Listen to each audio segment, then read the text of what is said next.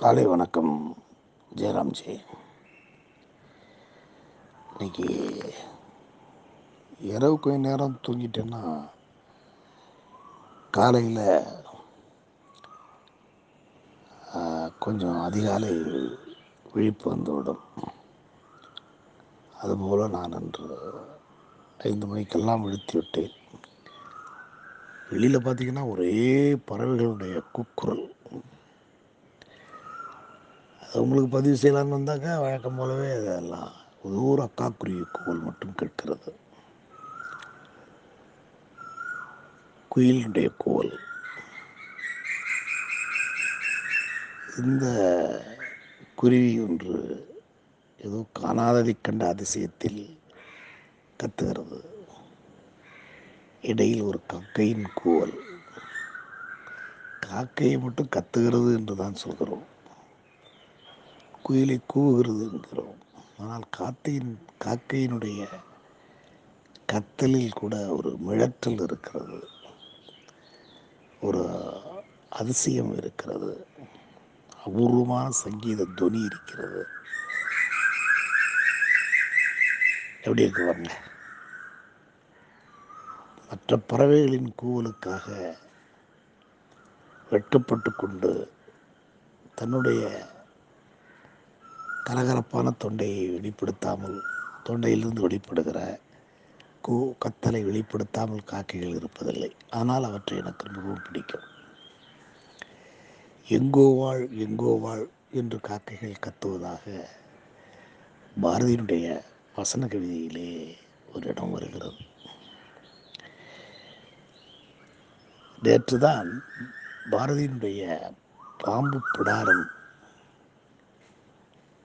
என்ற ஒரு கவிதை வசன கவிதை அதை வந்து ரவி சுப்பிரமணியம் அழகாக இசையமைத்து எனக்கு அனுப்பியிருந்தார். அதை உங்களுக்கு நான் அனுப்பி வைக்கிறேன். இன்று இந்த கூரியர்காரன் வந்துவிட்டால் அவன் மூலம் உங்களுக்கு அனுப்புவேன். பாருங்கள் குயில் எவ்வளவு அழகாக கூவுகிறது. அக்காவோ என்கிறதாம் இன்னொன்று மிக அழகு மிக அழகான கோல் இது.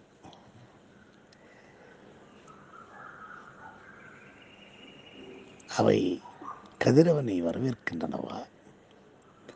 அல்லது கதிரவனின் முதல் கிரணங்களின் சூடுபட்டு அவை தந்த கதகதப்பில் குதுகுதுப்பில் அவை கூவுகின்றனவா? எனக்கு புரியத்தான் இல்லை கூவிவிட்டு அவை என் தலைக்கு மேல் சிறகடித்து பறக்கிற பொழுது அந்த சிறகடிப்பின் ஓசை கூட இசைத்துணுக்காய் என் மீது உதிர்கிறது. அருமையாக இருக்கிறது அதிகாலை பொழுது. அதிகாலை பொழுதை வர்ணிக்கிற உபனிஷத்துக்களில் ஒன்று. அதிகாலை என்பது சூரியன் என்கிற நாவிதன் தோன்றி அந்த இருட்டை வானத்திலிருந்து மழித்து விட்டதோடு இருக்கிறது என்கிறது. என்ன ஒரு அழகிய கற்பனை. இன்றைய பொழுது உங்களுக்கு நல்ல பொழுதாக. இந்த உலகத்திற்கு இனிய பொழுதாக வாய்க்க வேண்டும் என்று வாழ்த்தி வணங்குகிறேன் உங்களையும். உங்கள் உற்றார் உறவினர் சொந்த பந்தங்களையும் வாழ்த்துகிறேன். வணக்கம்.